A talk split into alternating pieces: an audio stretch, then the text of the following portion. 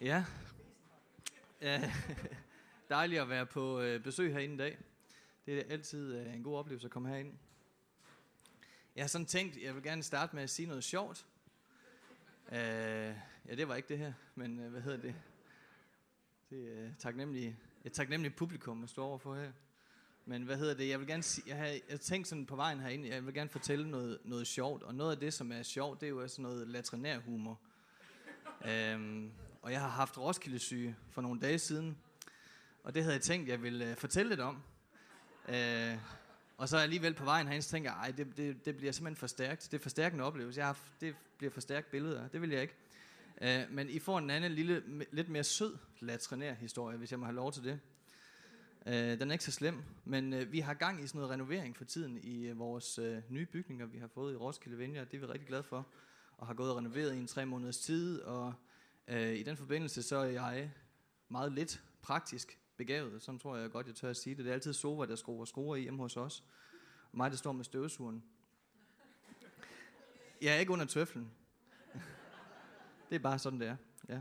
Øh, men hvad hedder det, så stod jeg så, jeg var nødt til at bede om hjælp til at få nogle skilte ned, der var ude, øh, ude til vejen, og der havde jeg så spurgt en fra kirken, han kunne hjælpe mig med at tage skilte ned, og jeg havde en plan om, at vi skulle op på noget stige, stigestilas, nogle stilaser, og så sagde jeg til ham, så stiller vi bare sådan en, en, en stige oven på det her stilas. Så siger han, det kan man, ah, andre, det falder ned og brækker benene. Nå, hvad gør vi så? Vi kan bare skrue det op nedfra. Altså bare lige bore de der skruer ud, der holder skiltet, så kan vi bare trække skiltene ud nedfra. Nå, okay. Øh, så det øh, fik jeg heldigvis hjælp til, kan man sige. Det var godt, det ikke gik øh, efter min plan, hvordan vi skulle have den ned. Så det var godt at have en ekspert der. Men øh, så da vi tog de der skilt ned, så begyndte det simpelthen at så lugte øh, simpelthen er virkelig fælt. Det lugtede af sådan noget gammelt gær. Øh, sådan lidt sådan rådent gær. Og, og det lugtede af, af det, jeg vil sige, prut. Sådan, øh, sådan kan man egentlig sige det. Der var en stærk øh, pruttelugt, lige pludselig. Og det ved jeg ikke, om I kender det der med, at man er sammen hos nogen privat, eller i elevatoren, eller i stormagasinet til netværksgrupper, i en forbundssituation, øh, under lovsang, eller hvor man nu er sammen, og så pludselig så lugter det en lille smule af prut. Kender I det? Ja. Og det sjove er jo, det, det er sådan en ting, som er sådan lidt svært at tale om på en eller anden måde. Det er ikke bare sådan noget, man lige... Det ved jeg ikke. Jeg synes i hvert fald, det var... Jeg, så godt kender jeg ham heller ikke. Men jeg kunne ikke undgå at, at have ham under anklage. Og det blev, det blev simpelthen ved. Det blev ved i sådan en grad, at jeg tænkte, at du har en syg mave. Øhm, der er noget i vejen med dig. Og du trænger til forbøn. Gud kan helbrede din mave. Øh, og jeg gik sådan lige før jeg gik over i sådan noget, du kan tage din hånd op, hvis du oplever sådan og sådan. Det gjorde jeg ikke. Men, øh, men i hvert fald så, øh, så kørte der mange tanker og forestillinger rundt i mit hoved. Og så sidst tog jeg så mod til mig og spurgte, om jeg var kommet afsted med at slippe en vind. Det synes jeg var sådan en fin, fin måde at sige det på. Nu her, mens vi stod og arbejdede, og det er jo helt legalt. Vi var udenfor. Så kan man frit, øh, så kan man jo bare prutte. Øh, så siger han så, at det var ikke ham, men forklaringen var, at de her skilte, der var sådan nogle gamle alger og muk indenom bag de skilte. Så det var den historie. Ja.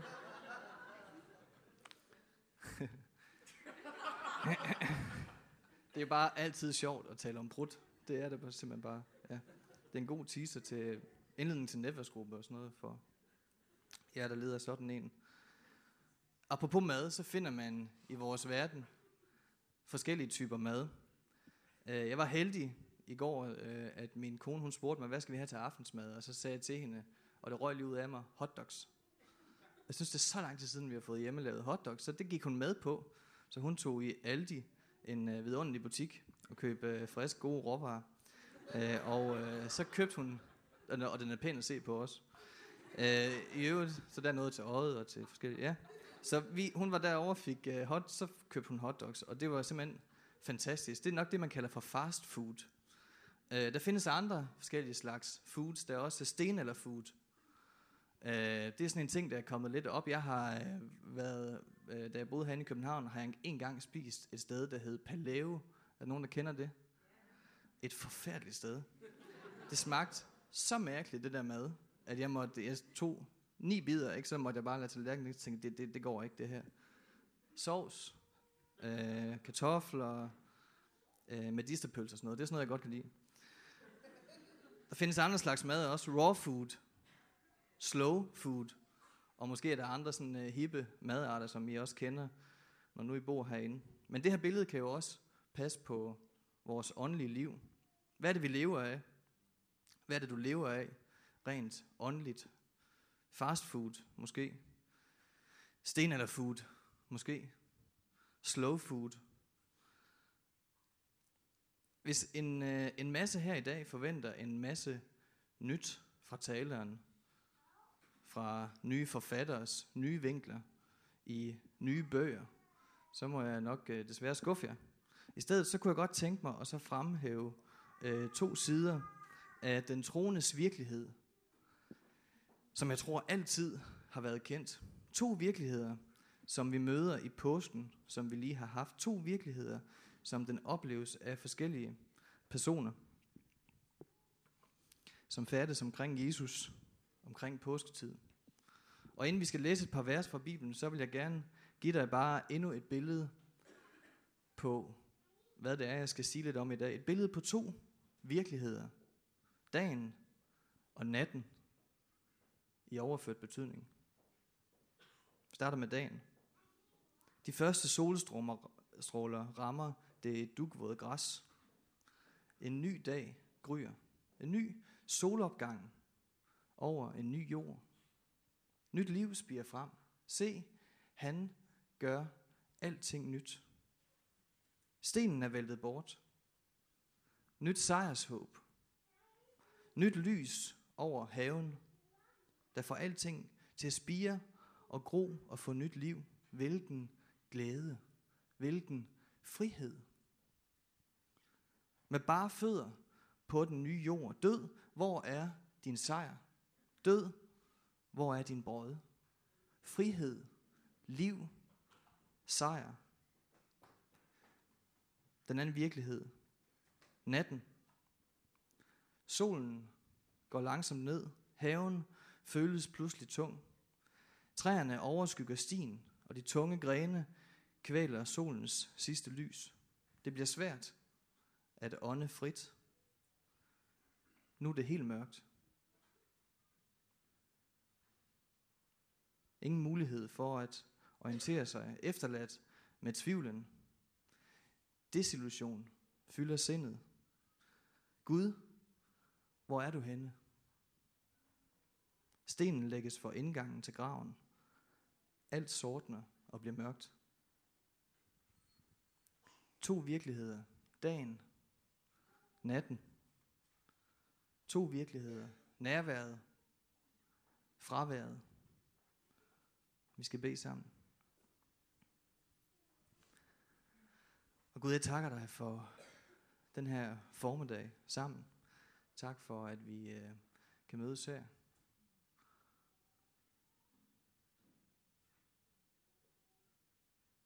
Jeg beder om, at du selv må tale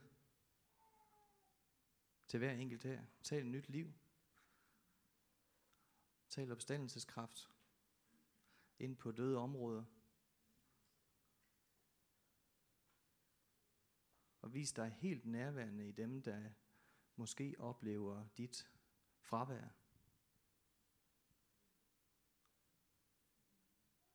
Mød os i dag. I Jesu navn. Amen.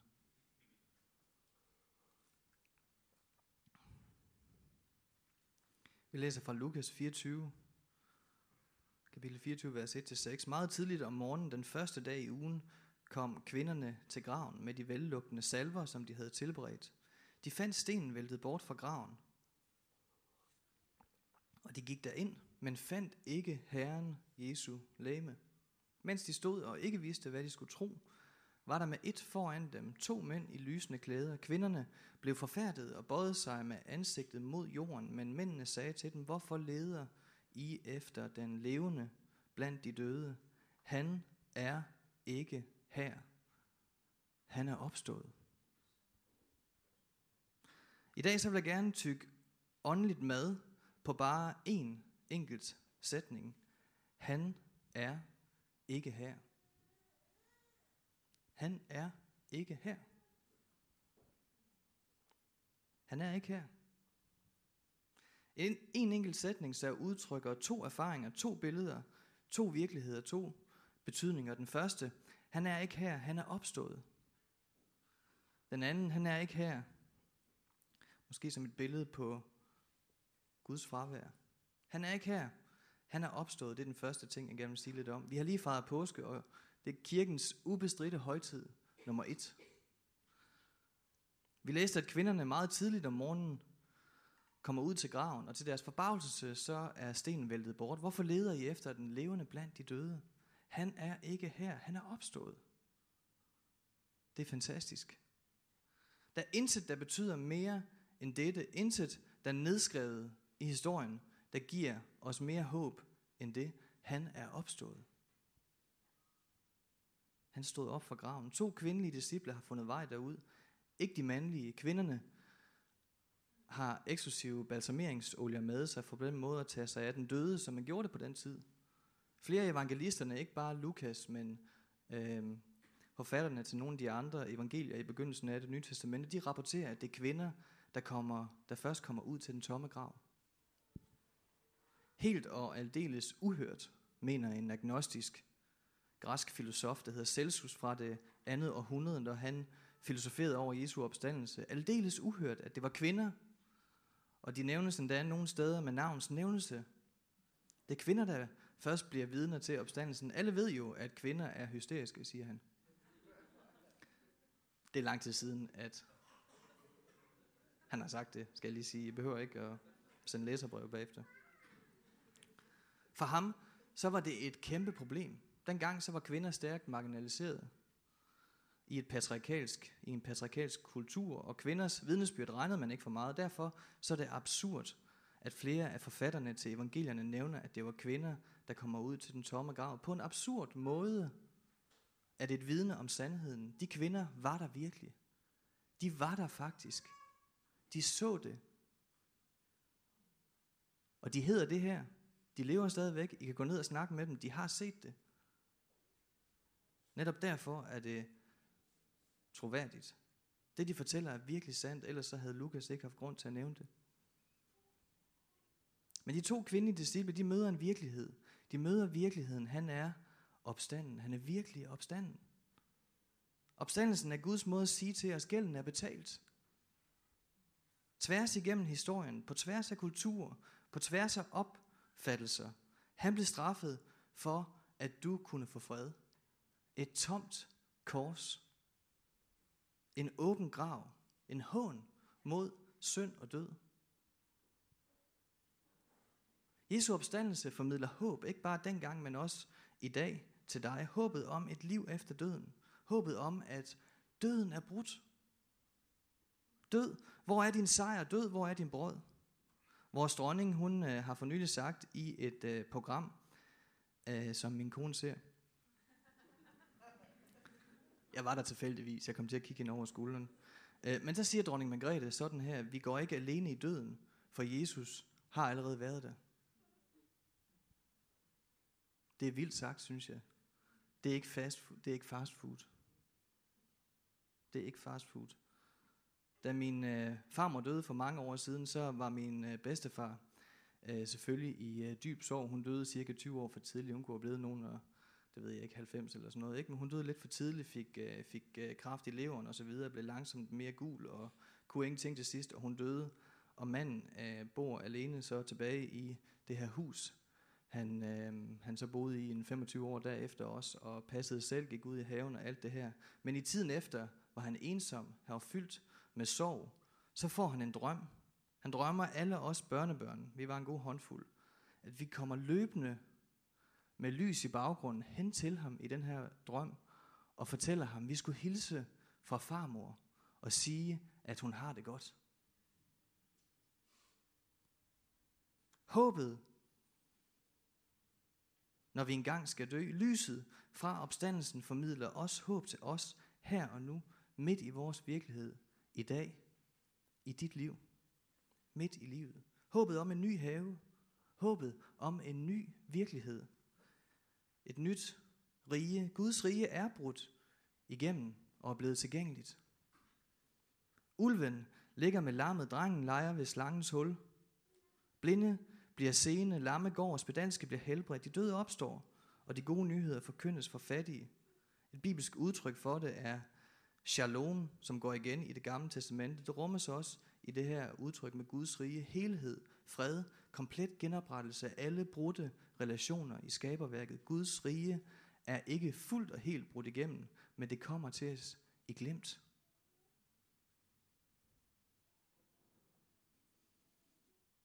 Forfatter til det øh, største delen af det nye testamente, Paulus, han oplevede det. Hans liv fik en drejning. Han blev kaldt hjem. Han blev genforenet. Han møder den opstandende Jesus i et syn, som vender fuldstændig op og ned på hans liv. Et lys så stærkt, så han var blændet af det bagefter. En nutidig beretning af en lignende oplevelse finder man hos en journalist, meget spændende i øvrigt, hun hedder Charlotte Rørt, som lige pludselig midt i en katolsk kirke i Italien på en kirkebænk møder Jesus. Han åbenbarer sig for hende en vild oplevelse, som hun stadigvæk bearbejder. Det er tydeligt, hvis man læser bogen. Jeg mødte Jesus. Opstandelsens lys og kraft er tilgængeligt. Guds nærvær. Det er virkeligt. Han er ikke her. Han er opstået. Troen på opstandelsen, det er food. Det er ikke fast food. Der findes en anden virkelighed. Han er ikke her. En virkelighed, som tusindvis af troende op igennem historien kan tale med om. Nogle oplever Guds fravær i en kort periode. Jeg siger Guds fravær med situationstegn. Øh, I en kortere periode, nogen i en længere periode, er der nogle, oplever den slet ikke. Nogle oplever det i forbindelse med udbrændthed, nogle i forbindelse med sårighed, nogle i forbindelse med depression, som i mit eget tilfælde. Nogle i forbindelse med dødsfald, nogle i forbindelse med ingenting, ingen ydre årsager. Et svært emne måske, et mystisk emne måske, men ikke desto mindre en virkelighed, som langt de fleste troende oplever på et tidspunkt i deres trosrejse for en kortere eller længere periode. Fraværet. Natten. Gud er tilsyneladende væk. Han er ikke her. Prøv at høre her, hvad Israels store konge David skriver, den salme, som Jesus citerer, da han hænger på korset langfredag. Min Gud min Gud, hvorfor har du forladt mig? Du er langt borte fra mit råb om hjælp og fra mit skrig. Min Gud, jeg råber om dagen, men du svarer ikke om natten, men jeg finder ikke ro. Guds tilsyneladende fravær natten Mørket, han er ikke her, han er væk. Hvor har de lagt ham? Folk, der har været der, fortæller om et mørke en nat. Gud er væk. Uden vejviser, uden lys, undtagen det, der brændte i vort hjerte. Sådan synger Johannes af korset, en mystiker fra middelalderen. Kan Gud virkelig være væk? Kan Gud virkelig være væk fra Jesus, da han hænger på korset? Nej, Jesus var Gud. Kan Gud føles væk? Kan Gud tillade, at man i perioder ikke føler ham? Ja. Det er det fravær, jeg taler om i dag. Når en baby skal vendes fra en moders bryst, så skriger den. Det ved jeg. For jeg har haft to af dem.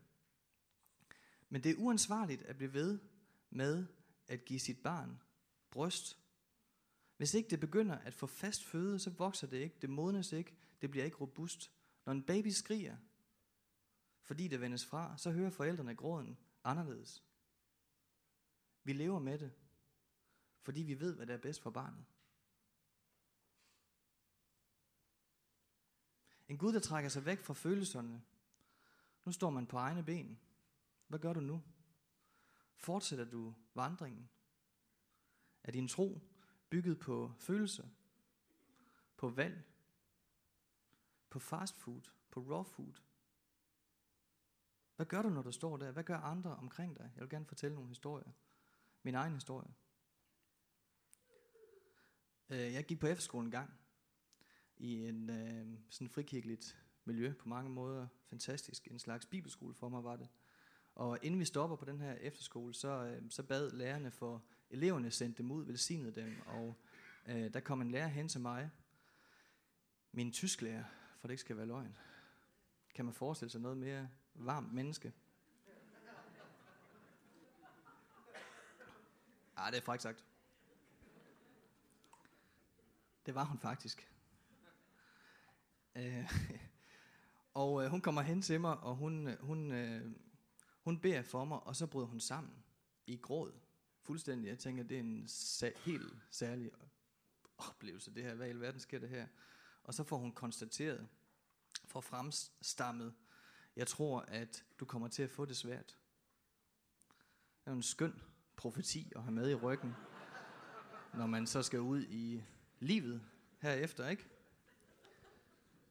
Og halvandet år efter, så fik jeg konstateret en svær depression, da jeg var 20 år. Og der blev Gud væk. Sådan føles det i hvert fald. Gud var tavs. Væk. Andres velmenende råd i forhold til at få en på banen igen, de var sådan set ok. De var velmenende. Måske beder du for lidt. Måske har du synd dit liv.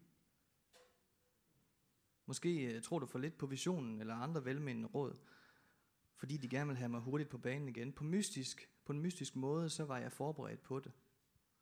Igennem hende her tysklærens bøn på efterskolen, plus andre år, jeg havde fået tidligere, det var det, der holdt mig oppe. Men Gud var væk. Jeg har været der. Folket, det folk Gud havde udvalgt til at bringe Jesus, de var der i 400 år, var de der, da Israel kom under romersk herredømme, der er Guds, der er Gud tavs. Profetierne hører op. Gud er stille. Lige indtil at Guds eget ord, Jesus, ifølge Johannes evangeliets første kapitel, bryder tavsheden. Efter 400 år. Jesus var der, som vi læste før. Disciplerne var der.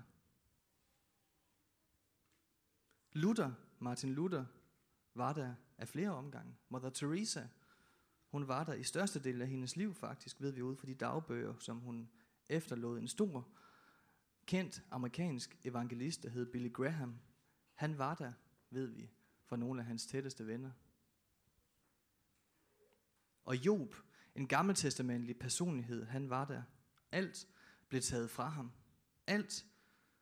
Jobs venner, der havde, de havde travlt med teologiske forklaringer på hans lidelser, de gjorde kun én ting rigtigt. De sad med ham i tavshed på askedyngen i syv dage. Det var behovet. Minus gode og velmenende råd.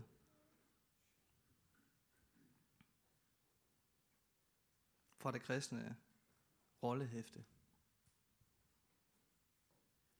Hvis Job var trist, så kunne de måske have fundet på at så sige det her. Der står jo, det kunne de ikke, for de kendte måske ikke det nye testamente, men øh, hvis de gjorde og slå op i det kristne rollehæfte, så ville de sige, hvis man er trist, så glæder jeg, glæd dig altid i Herren. Glæd jer altid. Hvordan ved vi, at de her personligheder, de var der? Det har de fortalt om. Det har de skrevet om. Perioder, hvor virkeligheden var, han er her ikke. Hvad gjorde de? De fortsatte alligevel. To mandlige disciple, skriver Lukas videre. Dengang var det ikke kvindelige. De har været vidner til alt det, der skete i Jerusalem. Hvordan de havde taget, nogen havde taget deres mester fra dem og fået udleveret ham til døden. Døden på et kors. De går og taler sammen på vejen til en landsby, der hedder Emmaus, og de har vendt det hele ryggen, hele deres liv, havde de videt til den her mand og hans vision. De havde det som om, han var den nye præsidentkandidat, ligesom ham Trump. Måske ikke helt, men... Og nu var han død. Håbet var væk, troen var væk. De havde vendt Jerusalem. De havde vendt håbet, troen, længslerne, drømmene, ryggen. Men så kommer han, Jesus selv, og går sammen med dem. De opdager ikke, at det er ham før bagefter, og konstaterer, brændte vores hjerter ikke i os. Først bagefter, da de deler livets, håbets, forsoningens, genforeningens måltid sammen, som vi senere skal, der indser de, han var der jo faktisk, men de oplevede det ikke. Hvad holder troens mennesker oppe i de her perioder? Jeg tror, et svar kan være nærvær i fravær. Nærvær i fravær. Jeg vil gerne komme med to råd, hvis du er der lige for tiden. Det første, det er fortsæt vandringen. Fortsæt vandringen. Midt i fraværet, der har vi brug for nærvær. Menneskeligt nærvær. Nogen, der går sammen med os på vejen. Nogen, der vil lytte. Nogen, der vil sidde i tavshed sammen med os. Nærværende medvandrere. Midt i fraværet kan vi have brug for at læne os op af andres tro. Har du nogen, du går sammen med? At blive en medvandrer, gå sammen med andre, det er slow food. Det andet råd. Faste rytmer. Indfør faste rytmer. Midt i fraværet, der kan vi have brug for faste rytmer, der hjælper os på tværs af følelserne. Et fast tidspunkt at bede på. En fast bøn at bede, for eksempel Salmernes bog i Bibelen, er en fremragende bønnebog. Der er både lovsang og klagesang. Fuldstændig bundærlig bog. En fast netværksgruppe at gå i, hvor vi kan dele vores tvivl og tro. En fast gudstjeneste at gå til en gang hver uge. Nærvær i fravær. Faste rytmer, der holder på trods af kaos. Hvis verden kan sådan horisontalt set virke kaotisk, så er faste rytmer det vertikale, der går igennem, som vi kan holde fast i. Min bedstefar, som jeg før delte lidt om, han fik tre sønner. Da den yngste søn var seks år, så fik han ondt i maven en aften til en familiemiddag. En søndag aften om natten, så fik han rigtig ondt den her seksårige søn. Om morgenen, der døde han på sygehuset. Og dengang så var der ikke en hurtig kur for den tilstand, han havde, der hed tarmslyng. Det, det repareres man for i dag. Det døde man af engang. Og min bedstefar og farmor, de var selvfølgelig ramt af sorg. Og perioden efter var en af de sværeste perioder overhovedet for min bedstefar. Og da jeg selv blev voksen og senere talte med ham om de her ting over spisebordet, hvor vi altid delte liv. Et fast sted. Der sagde han, efter Jens døde, fortæller han mig, der sad jeg tilbage med et eneste spørgsmål. Hvorfor skulle min lille dreng dø?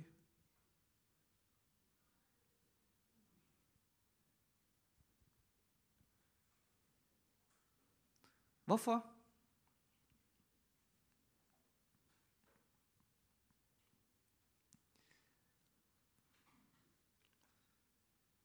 Og min bedstefar, han fandt sit håb i opstandelsen. En dag skal jeg se ham igen. Så gjorde han en anden ting. Han fortsatte i sin faste rytmer. Han bad det samme sted. Det samme tidspunkt. Hver morgen. Han læste i Bibelen hver morgen, gik fast til gudstjeneste hver søndag, hvor han sandsynligvis også sad på den samme plads søndag efter søndag. Faste rytmer holdt ham gående midt i fraværet, midt i natten, midt i spørgsmålene. Rich Nathan, der er præst i Vineyard Columbus, en af verdens største, hvis ikke den største Vineyard kirke, han siger, right foot, left foot, right foot, left foot, faste rytmer, morgen, mandag morgen, mandag aften, tirsdag morgen, tirsdag aften, onsdag morgen. Har der nogle faste rytmer? Faste rytmer, det er raw food.